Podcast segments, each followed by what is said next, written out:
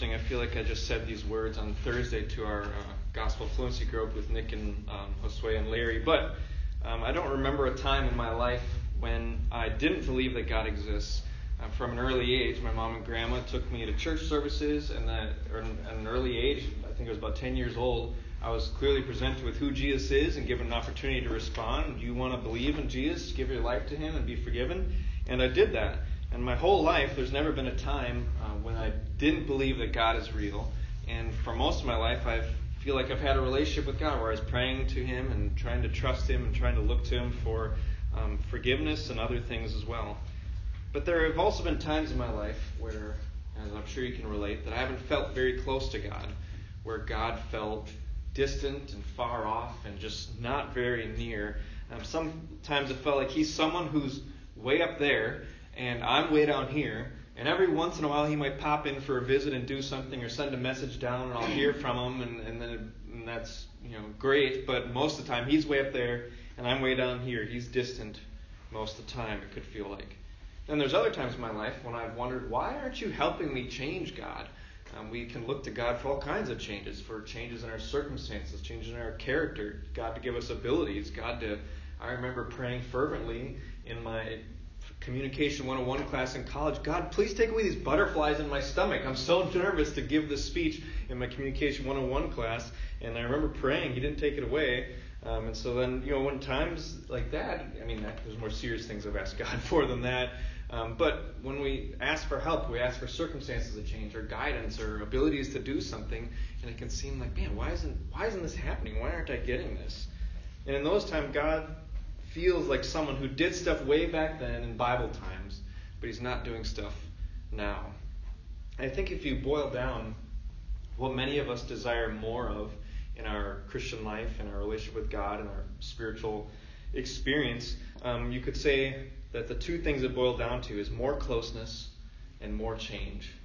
Uh, we don't want a God who feels like he's way up there and distant, who doesn't feel close. We want him to we want to feel close to him. We don't want him to feel far off and unavailable. When, when we read the Bible, um, I don't know about you, I see stories of these people that are having these crazy, up close uh, experiences with God, and it's like, man, that'd be awesome if I experienced that. Even what we just read about um, in Luke 24 and Acts 2. Acts 2, mighty rushing wind comes in. They see tongues of fire over people's heads, and they're speaking languages they'd never studied before, and all these people are hearing them and responding. We think, why isn't my life like that? Why doesn't God feel that close and and I'm experiencing like that, like they did.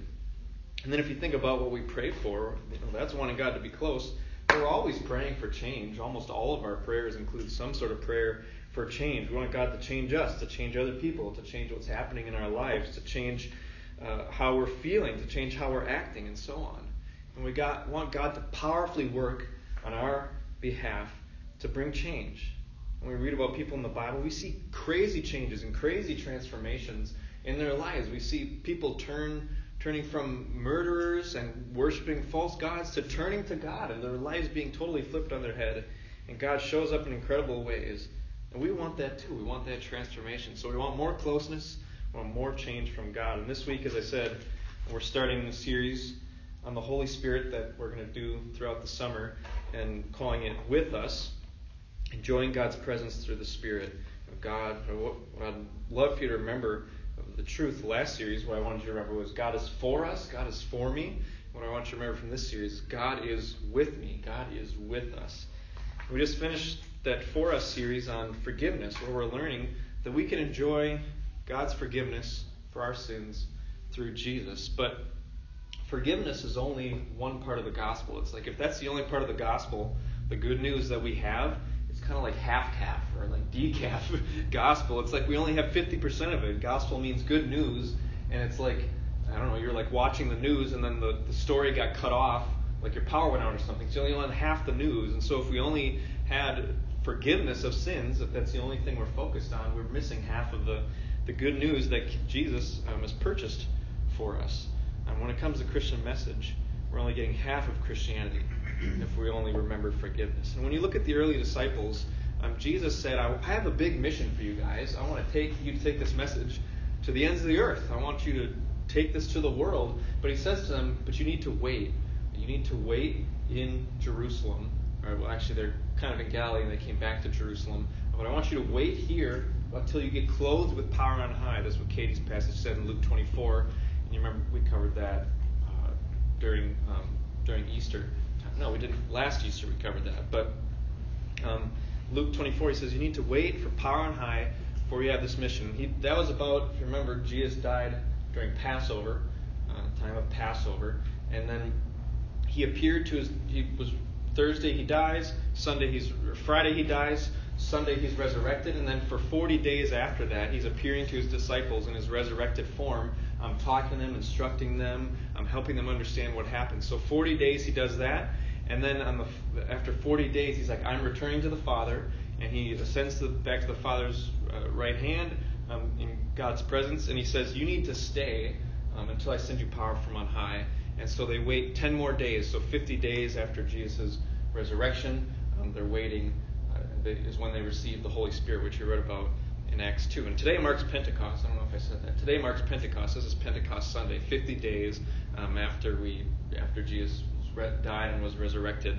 Um, and so today, that's why we're starting the Holy Spirit series today. And God, uh, if we, Jesus is saying to his disciples, here's the message I want to send you with. If you look at the little breakdown of like, what is it I want you to tell people? Um, it's not just like go and tell people forgiveness of sins. Go tell them they're forgiven of their sins. But when you look at all the early disciples in the book of Acts, when they're preaching the good news, there's always two parts to it, or, or a mix of various parts. It's you can be forgiven of your sins, and you can receive the Holy Spirit. So it's God is for you because He's forgiven your sins, and God is with you if you trust in Jesus, that you're forgiven of your sins and you receive the Holy Spirit. So those are the two parts of the gospel. And last fall, a mentor in my life um, had me do this assessment on how I was leading our church and how things were going and what things I was emphasizing, if there's anything I was missing. And in doing that assessment, I discovered that I haven't been leading our church very strongly in relying on the Spirit. Um, not completely absent, um, but the strength there wasn't as as I did this assessment. I was like, oh wow, um, that's not a big focus, not a lot of training. And I've if you go back and look over my sermons, you'd be like, oh no, you talked about here and there, and you talked about this place too, um, but it wasn't a very felt like it wasn't a very strong thing. And if you look at our community practices, um, what are they? Believing the gospel, living as family, loving as servants, going as messengers, and the last one is relying on the Spirit. So it's a big deal if you know if I feel like I'm not very strong in that area. Um, so in doing that assessment, I, I realized that I tend to emphasize God is for us more strongly than I emphasize God is with us. So this series is my action step to fix that, uh, both in my leadership and to fix that in us for a congregation, so we can learn. Like um, the, the title of the series, God uh, with us, enjoying God's presence through the Spirit. Like, how do we enjoy God's presence? How does God not be distant? How does He be close? How does God not be you know, just ineffective and unpowerful, but actually uh, working in our lives to change us? And as I said, today is Pentecost Sunday, so that's why we're starting now. What we're going to do is a big, today we're going to do a big overview of God's desire and plan to be with us how we see that throughout the whole Bible. Bible so we're not going to really get to dig into uh, one passage in particular, but we're going to get a big overview. And the reason for that is so we can see here's God's plan, His desire to be with us, and here's the Spirit's role in that plan. God's always wanted to be with us, and here's how the Spirit accomplishes that. So the big idea for today is this. If you like to write things down, God desires to make us His family inside and out. God desires to make us his family inside and out.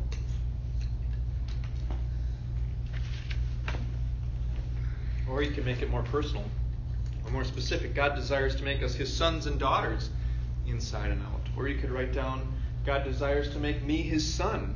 Or God desires to make me his daughter inside and out before we go into this uh, into this overview, I want to do something deep, but something that not something that we haven't talked about before. Uh, and it's important, otherwise we wouldn't talk about it. So I want to explain um, God, how we have a God who is not one person, um, but three persons. So you've heard me, we've talked a lot about Father, Son, this is Jesus, and the Spirit. And going into this because this helps us to understand what the Spirit's role is now. Why did Jesus leave? And now why do we have the Spirit? Why, you know, why did Jesus just stick around? Why do we have the Spirit now? What's he doing? And so we have um, one God um, who's a, loving unity. So unified of three equally divine persons. So the Father is fully God, the Son, Jesus, is fully God, Spirit is fully God, um, and they're a loving unified in all they do. They're one God in three persons. And I don't know. I always like to do this with my fingers because it's like okay, it's like one God, you know, but three persons. Probably doesn't even mean anything that I do that, but hey, it helps me to think through it. The Trinity. The Trinity, exactly. So it's a tri-unity. That's where that term comes from. It's tri, three, unified. Unified as one God. And they aren't Father, Son, and Spirit aren't different ways that God expresses yourself, Himself. Not like, you know, when I'm during the day, I express myself as a pastor, and at night, I express myself as a husband and a, a, a father. It's like God doesn't, you know, at one time in history, you know, one part in history expresses Himself as a father, then He expresses Himself as Jesus, now He expresses Himself as the Spirit. That's one God, different expressions, but we have one God, three persons who are united in what they do. Um, and every act of God um, involves all three persons. So, one an explanation that's existed since the early centuries of the church is this. And so, if you like taking notes and like to learn this this kind of stuff, um, here's how it's been taught throughout the church. Um, what the Father plans, the Son accomplishes, and the Spirit applies. What the Father plans, the Son accomplishes, and the Spirit applies. Want to change the language a bit, um, the Father makes the plan, Jesus makes it possible, the Spirit makes it happen. The Father makes the plan, Jesus makes it possible, the Spirit makes it happen. The Father makes the plan, Jesus makes it possible, the Spirit makes it happen. And the, uh, imagine, I'm not saying that this is exactly how it works um, with God, that He's running an orphanage, but imagine you had these three people that were all like partners, uh, like business partners or something, and they said, hey, one, one guy's like, hey, I want to start an orphanage, and he has this whole plan of how he wants to do it, of how, how it would work, and how it would operate, and what needs to happen to, um, to get it get it going. Um, so he has the plan, and then he has another person who's kind of like the fundraiser and the architect guy. And so that guy makes it, one person plans it, and then he has the other partner makes it possible. So he's like, goes out and gets all this funding, like, hey, orphanages need funding. And so he does all the fundraising, he funds it, um, and he also builds the building that the other guy planned out. But now, okay, you got a guy who had a plan. Somebody made it possible. He made the orphanage possible, funded it, and built it. But there's no kids in it. And so then you have another guy who's going out, like recruiting uh, or looking for people that are orphans, or, and wherever he, he would find them, and bringing them into the orphanage, and not only just bringing them in, but he's running the day-to-day operations of okay, we don't just bring people in here and they're just running around doing their thing. It's like okay, we're gonna there's meal time and there's you know learning time and whatever whatever else there be play time, and so he's bringing orphans in and then also teaching them. And if you break kind of look at how uh, that's one way to think of it, of how you could have three people who are doing different roles but executing the same thing. What the Father plans, Jesus makes possible. The Spirit makes it happen. So let's go back to the creation of the world. We'll begin our little overview. Genesis 1. There'll be three passages I'll have you turn to. Genesis 1 is one of them. It's on page 1 of your Bible, whatever, no matter what Bible you have, unless it's oddly page numbered, I guess. Uh, and we see we'll see several passages where the Spirit, Father, Son, and Spirit all show up, even if sometimes they're given those names. So Genesis 1, verses 1 through 3 say this In the beginning, God created the heavens and the earth. The earth was without form and void, and darkness was over the face of the deep. And the Spirit of God was hovering over the face of the waters. And God said, Let there be light, and there was light. And so we see creation. Um, you see the Spirit there. He's hovering over the face of the waters. And if you look at um, throughout the whole Bible, and especially in John 1, we hear God created by His Word. um, God created the heavens and the earth. It doesn't say He's working it with His hands, but verse 3 said, God said, Let there be light. And each day, God said, God said, God said. So God creates by His Word, um, and then His Word, uh, what brings life to what is created through the Word. Um, the Spirit is the one who does that. And we read in John 1, in the beginning was the Word, and the Word was God, and the Word was with God, and then He became flesh. And so Jesus um, is the Word of God. He created through um, through Jesus, but then the Spirit is also there doing His works. And God always acts through His Word. And God's Word, what He says, is always made effective by the Spirit. And then we fast forward to Genesis 2. Um, we get this little picture of uh, Adam and Eve. God creates the first humans. We won't go to a specific passage. Um, but we fast forward to Genesis 2, and God makes the first human beings. And we saw when we were going through Genesis, uh, He wants to have a home with them. He wants to be the Creator who guides them and cares for them and loves them and protects them um, and provides for them. And there's this cool scene where it's uh, God is walking with them um, he comes to find them in the cool of the day, and God is present with them. You, God is close to them, and in God's presence, uh, or in God's family, you are in God's presence. Um, and in His presence, there is life because He's directing us and He's showing us the way to go. And if we leave that guidance and we leave His presence, um, then we have problems. We don't know what we're doing, and there's death uh, outside of that. And that's what we see in Genesis 3 because Adam and Eve, um, they disobey, they rebel, um, and then God says, that you've chosen a different path than what I've called you to. You've, you've chosen to reject me, and now you have to leave my presence. And outside of it, um, they find uh, nothing um, but struggle and death. And God says, But I'm going to make a way back. And then we learned as we were going through Genesis last year, uh, we saw that uh, God chose to bless one man in his family, Abraham, and his family. And he walked with Abraham. We saw passages where God was present with them, protecting them, providing him for them and guiding them uh, and instructing them. And God is forming a family again. Adam and Eve, it's like, okay, I've created you. Remembering our big idea that God desires to make us family inside and out. Adam and Eve created them, wanted to have a home with them, wanted to be present with them, and then they left. And so God's, okay, I'm going to choose this family, and I'm going to bring them back into my presence. I'm going to make them my family inside and out. And then you fast forward centuries later, Genesis, is the first book of the Bible, Exodus is the second book. In that book, we find Abraham's family has grown into a nation. It's not just Abraham and a couple other people anymore, but they're an entire nation, but they're enslaved by another nation, the nation of Egypt. And then God calls this man named Moses to lead his people out. And he does so because he wants to be present with them. And he leads them out. There's this pillar of fire and pillar of cloud that he leads them out. And so he leads them out with his presence.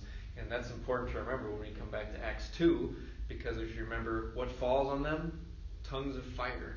Fire is often a representation of God's presence. And so he leads them out, pillar of cloud and fire, and eventually brings them to a mountain, Mount Sinai, where he gives them instructions. It's like, you know, if anybody enters your house, um, you're going to be like, okay, here's what home life looks like. Here's the rules. You know, sometimes you see those like little signs. It might be something like this, a sign that's like, in this house we wash our hands and we don't spit under the table. I can't, I'm not, I can't think of anything right now. We say thank you, you know, some, you know, stuff that you maybe, I don't know, maybe you had a family where that was an issue. So, uh, but you know, it's kind of like the, the the instructions God gives aren't like these are to take all your fun away. It's like no, here's how things work in this family. This is how you have life. This is how you can be guided and protected by me from bad things and, and to do good things.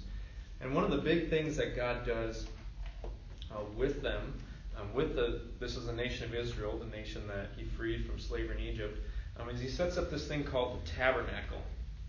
And the tabernacle it's kind of a weird word. I don't know if anywhere that's used besides in like religious things for the Bible, but tabernacle is basically a tent. Um, there's three things that the tab- happen around the tabernacle. Um, there's sacrifice. These are three things that are emphasized um, throughout God's instructions surrounding the tabernacle. So presence, renewal. From Exodus onward, these three things are emphasized in the family that God is creating. So the tabernacle was this little, this tent thing um, where God's presence was going to dwell. But there's a problem because remember, Adam and Eve had to leave God's presence. They disobeyed, they sinned, as we saw in our forgiveness um, passages, they're unclean now. They can't be in the presence of a holy God and they're unrighteous, they're guilty, and they can't be in His presence. So sacrifice makes a way for God's presence to be with His people. Um, sacrifice, the, the animal, takes upon itself the sins of the, the sinner and dies in their place so that the sinner can be, can be cleansed. And so the sacrifices allowed for God's presence to dwell with them um, through the tabernacle, this tent that had his presence in it. And Moses would go out to it and he'd talk um, to God face to face there.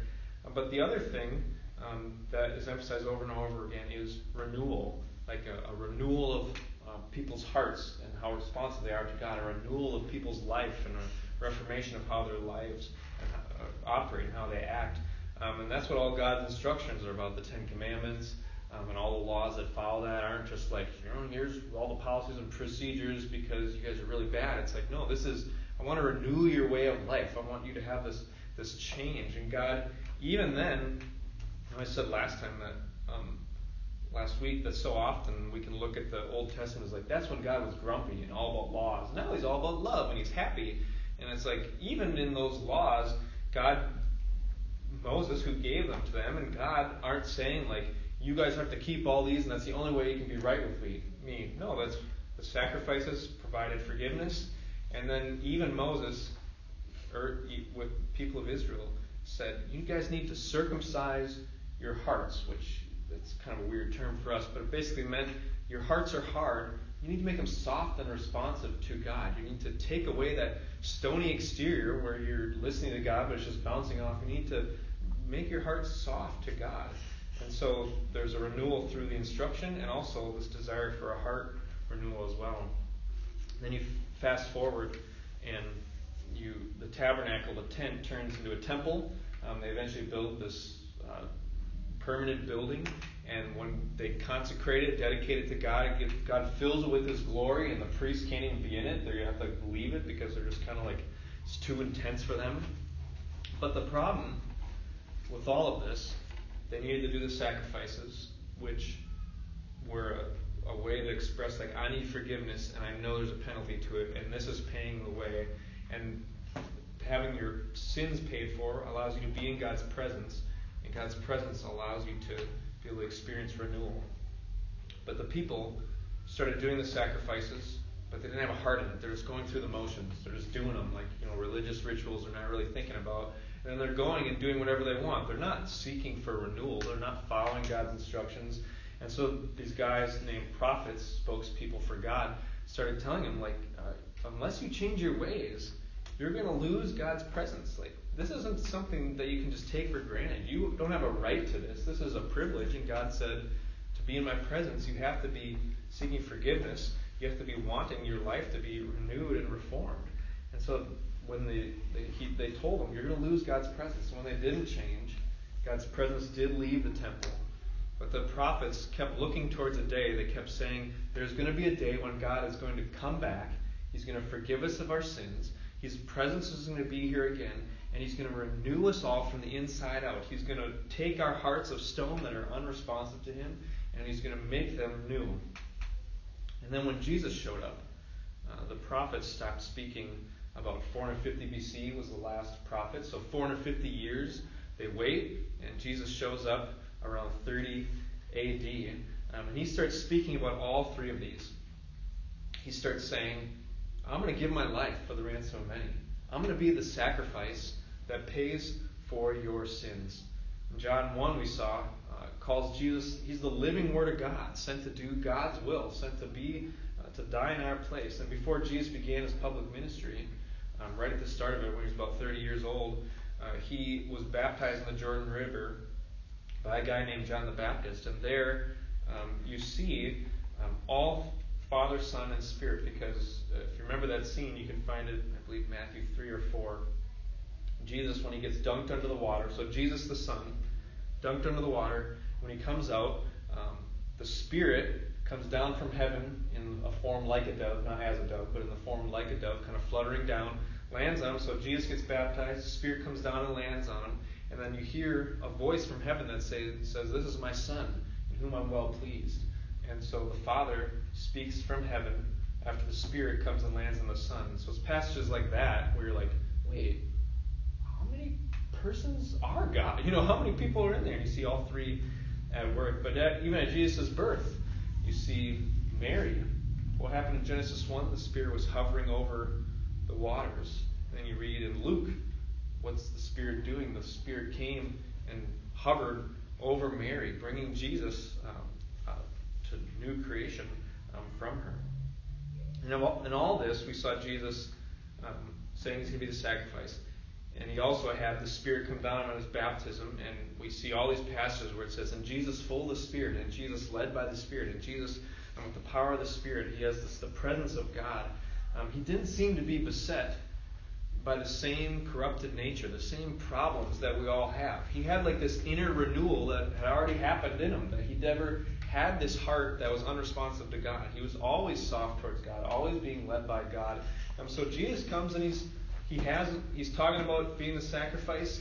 He's got God's presence with him, and he's talking about God is coming back to his people. Like the good news of the kingdom is God's coming back. Remember what the prophets talked about? God's coming back, and he's bringing forgiveness. And Jesus also talked about renewal, not just in our actions, but at the deepest level.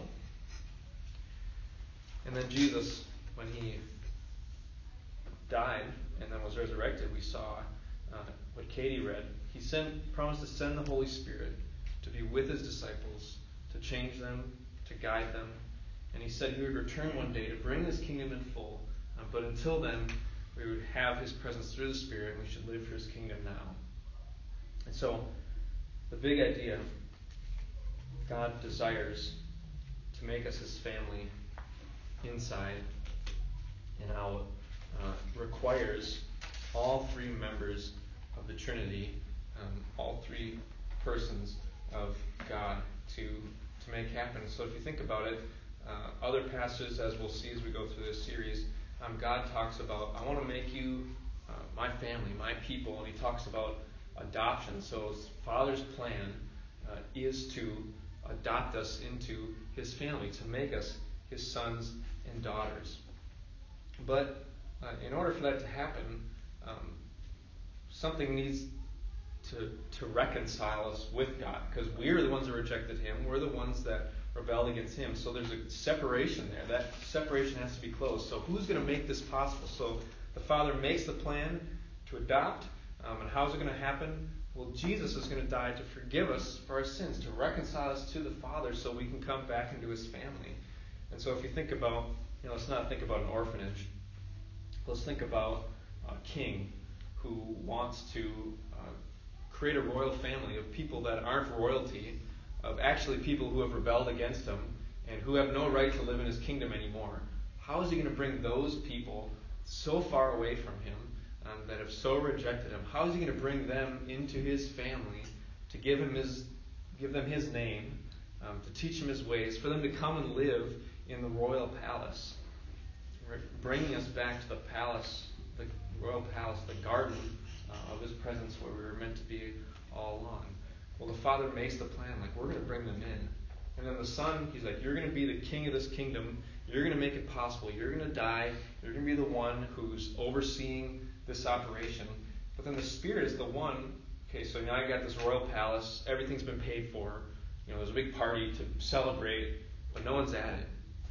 And the Spirit is the one that gets sent out to bring people in. He's called the Spirit of adoption. He's the one that comes out and says, Hey, uh, God wants to forgive you. God wants to bring you back into the royal palace. God wants you to, to come in. Do you want that? Do you want to be forgiven? You are in trouble. You need, you're condemned. You, know, and he brings the conviction of sin. And then he's the one who brings people back into the royal palace. And then once we're in there, it's like, okay, uh, you know, imagine a bunch of people who have no idea how to act like royalty. You know, I don't know. You see all the stories about like Meghan Markle marrying into the royal family, and you're like, wow, look at all how people get all worked up about the procedures that she had to learn.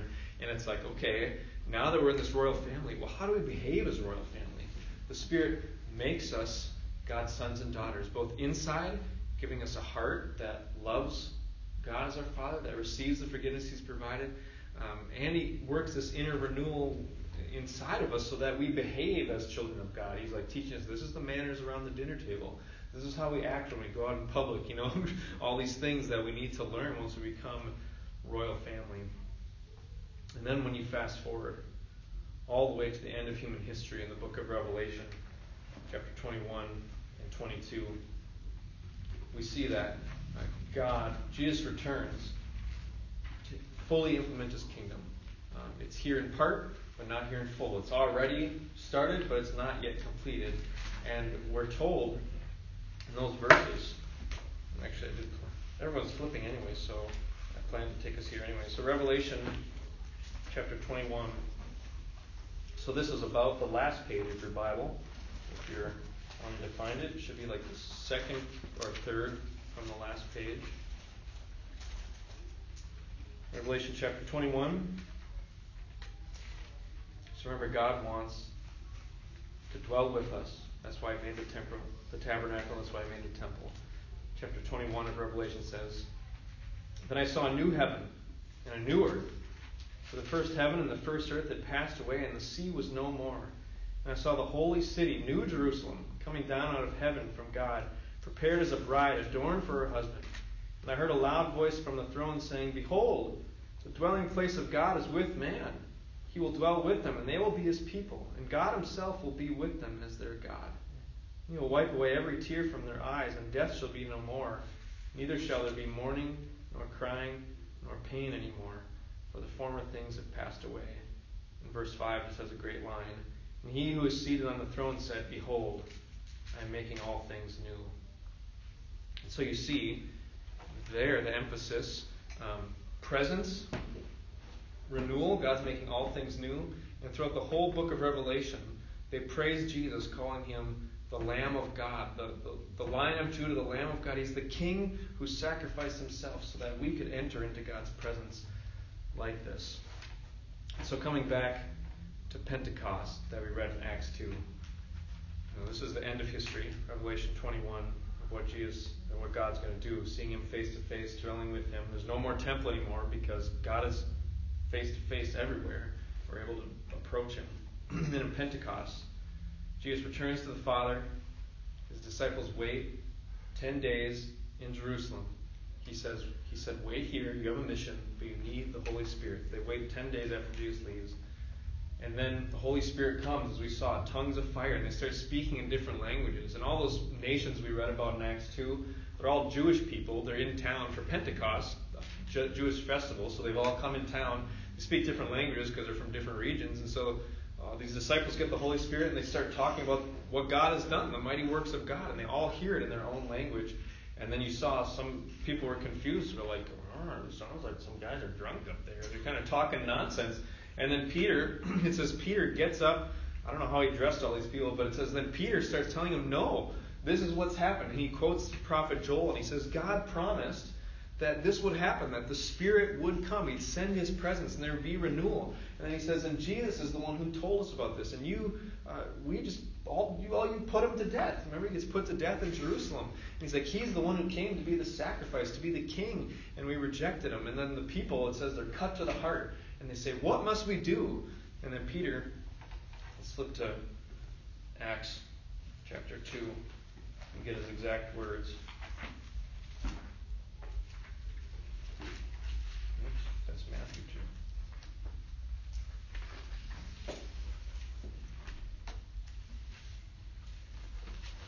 chapter 2, verse 38. Chapter 2, verse 38. Acts chapter 2, verse 38.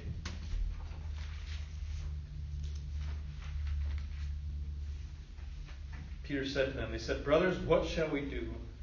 They heard the gospel. And Peter said to them, Repent and be baptized, every one of you, in the name of Jesus Christ for the forgiveness of your sins, and you will receive the gift of the Holy Spirit. So remember, forgiveness, one half of the gospel. God is for us. Second half of the gospel, God is with us. Receive the gift of the Holy Spirit.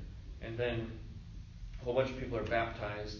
Uh, about 3,000 people come to know Jesus. And then uh, there's a famous passage at the end of Acts 2 that describes what their community was like. And so we're the people from Pentecost till now who are living between Jesus' first coming and Jesus' second coming when we wait for Him to make all things new. And in between there, a common um, analogy a lot of people like to use that makes a lot of sense is uh, we're like a movie trailer for what God's going to do for the whole world. And I love movie trailers. It's kind of like a weird addiction I had to stop uh, for it, doing it for a while. Addiction is probably too strong a word. Um, but, you know, weird fascination. Obsession. Obsession, there we go. Um, but movie trailers, I just love them because it shows all these highlights of what this movie's going to be about. And it's like, oh, I want to see that movie now. Aladdin, Josue and Laurel just saw. I haven't asked them yet. Don't tell me now. Don't about whether it's good or not. The new Aladdin. But I see the trailer. I'm like, yes. You know, like, like relive my childhood. Had all the songs memorized. All of Genie's voices uh, and his songs. And it's like, okay, yes, new movie. It's coming out. But yet the movie trailer is like a two-minute chunk of the movie.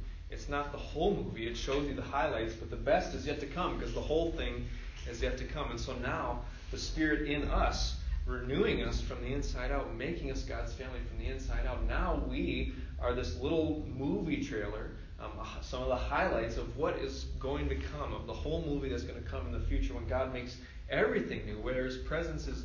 Uh, he's present everywhere now, but not in a direct way. We're going to see His presence is going to fill the earth, and everything's going to be renewed and made new, and it's all made possible because of what Jesus has done to allow us in there, into His presence.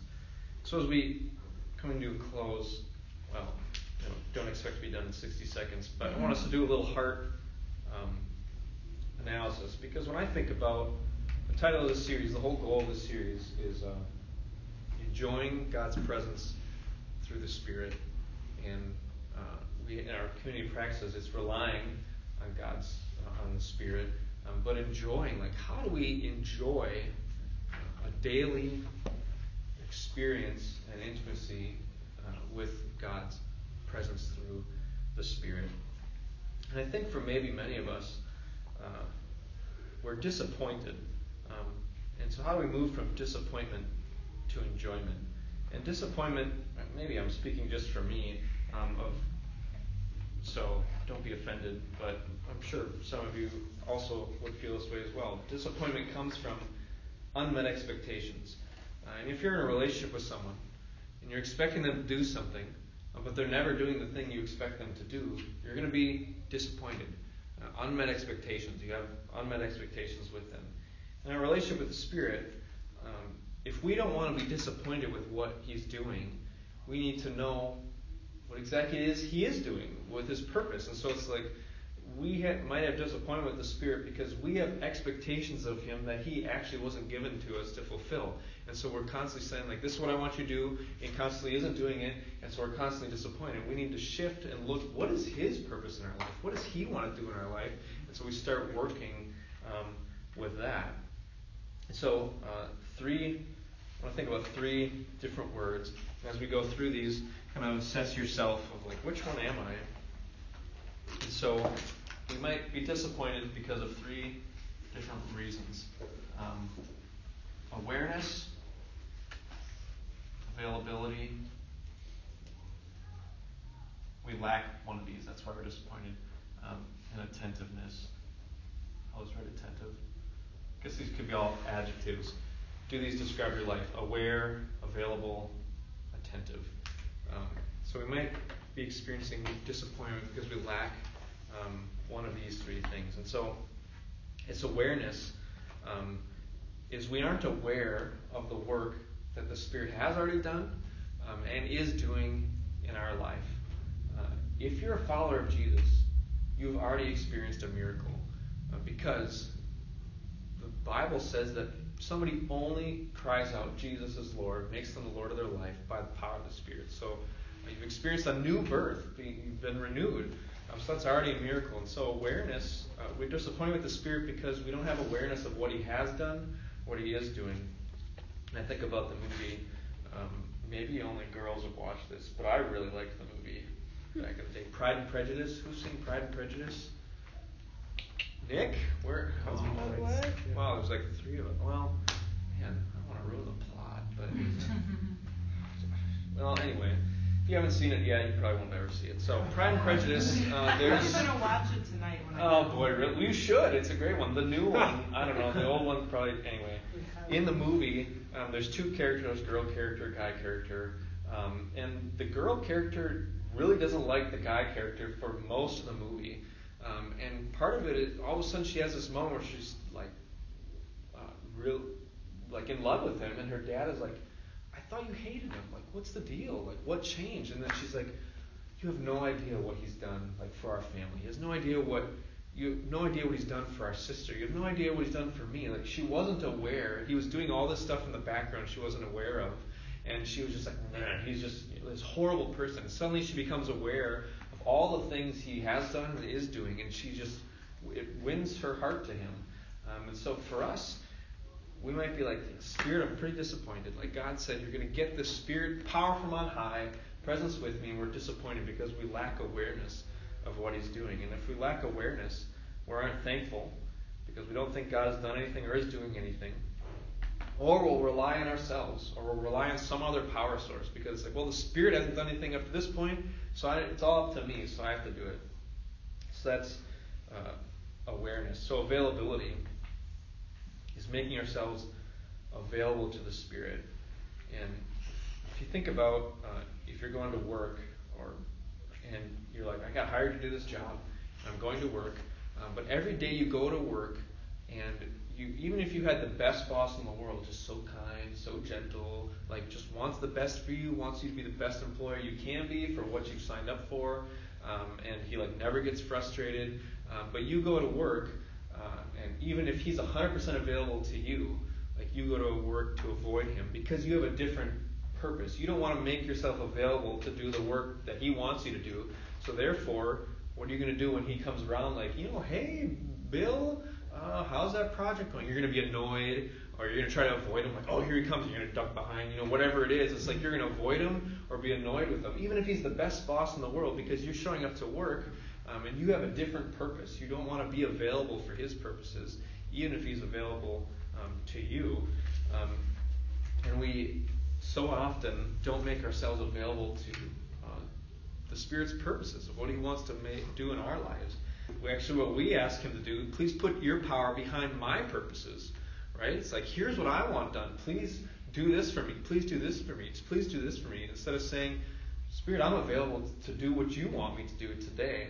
And we'll go into some of these can't go into all of them but you know, maybe some of these will strike an image or a, a, nerve of how you treat the spirit. Um, do you treat him like a genie giving you uh, wishes? Do you treat him like i just want you to be my gps telling me exactly what to do all throughout my day um, you treat them like a magic eight ball. You know, you're talking to God. Definitely not. Ding, you know, shake it again. Magic eight balls. Maybe you don't like those. Um, or like phone a friend. You know, and, and who wants to be a millionaire, and it's like, oh, I'm in trouble. I can't figure out myself. I'm to phone a friend. Now I'm to talk to God and ask Him to do something for me. Or like tech support. Like I've done everything I can. and I'm calling you to fix my problems. Like these all are asking God to get behind our purposes and empower our purposes rather than would you, I'm available for your purposes, and would you empower me to do those? And lastly, we're not attentive. You could be aware God's done a lot in my life, and He's still doing, and I know He's doing a lot, um, and I'm making myself available. Um, but you're not really like checking in with Him. You're not paying attention to what is He wanting me to do? What is He saying? You're saying, I'm available, but we're not checking in um, to ask Him what we should do. And reasons for this, like we're moving too fast. We just have all these distractions, or everything else in our life is just too loud. And for me, when I look at these three things, um, if I speak from my experience, maybe that'll help you relate. It's a mixture. Um, I'm a thinker and I'm a doer. And so I like to use my brain rather than the spirit um, to get things done. And it's like I love Bible study. I like I love reading. And so it's like I just want to think my way out of problems. And so it's like going to the Bible and just like, oh, I just want to learn more and fill my head. Um, and those are good things, but if I'm not responding to God as I do so, um, and I'm very aware in reading the Bible, it's like, okay, now I'm super aware of what you did way back then, but I'm not aware of what you're doing now. Like, oh, I can tell you all the stories in Acts. I can tell you all the stories in Exodus, but I can't tell you stories today because I'm not making myself aware or available or attentive. And I'm also a doer. I don't like slowing down to pray. don't like slowing down. It takes time to rely on God for His power and guidance. And I've thought, I have this template for every single week. I print it off, and it has my daily outcomes. It has my schedule, um, and it's like, okay, like of course, God says it's important to to plan and be prudent and to um, be strategic. Um, but it's like I can make that my power. I've thought through it all, and I just do this stuff and never check in with God say like, well, I want to make myself available. I want to be aware and attentive to what you're doing today. Um, taking time to pray feels like I'm not getting anything done. I want to punch into work, check my emails rather than check in with God. And it's like, you know, so often we just start our days like, okay, up and running, and we don't check in with God at any point without it. When I'm struggling through something, Katie will often gently ask me, Did you pray about this yet? Uh, many times that she does it in a very helpful way. Many times it brings a huge realization that I haven't brought this issue to God. Over time, she's helped me have this pray first reflex, go to God first reflex, but I still tend to think through things and think about what I need to do rather than going to God first. So take a moment for yourself, if you want to write in your bullets or just in your head. Which one do you are you struggling with that's maybe giving you disappointment with the Spirit instead of enjoyment? Do you lack awareness of what He has done, is doing, do you lack availability? You're not making yourself available for His purposes, but you want Him to be available for your purposes. Or are you not paying any attention to Him at all? Like trying to listen to Him, trying to do what He's asking you to do. Which one is perhaps creating disappointment in your life?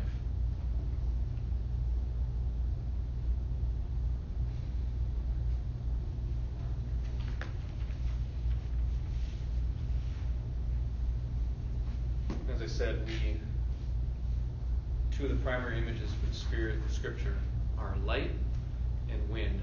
And so, inspiration for the decorations that Heather acquired for us is um, we have this window, and you know, I in my mind it's like when if you're like in a hot car or if your house has been closed up too long, like it's stuffy and kind of like I don't know, you just feel like eh, this house isn't very fresh and it's like, you know, where where is our, our lives stuffy?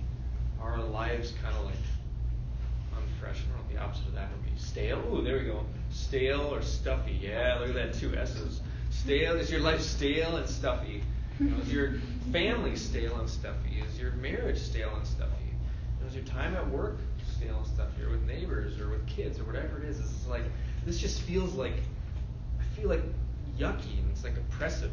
Because selfishness is suffocating, and the Spirit is the one who wants us to not lead selfish life. And so it's like we want to, for our church and for our families and for um, our, our community, our own lives, want to open up the window, let the Spirit blow in, let the light come in, um, so that we can be refreshed, you know, have God's presence, be renewed, uh, be aware, available, attentive to it. Let's pray. Father, thanks that it's not by our power or might that we enter your presence, but it's by the sacrifice of Jesus. Thank you for forgiving us that we may receive Holy Spirit. Would you renew us day by day as we walk with you? Let us be aware of what you're doing, what you have done. Would you make us available to your purposes? Would you make us attentive to your leading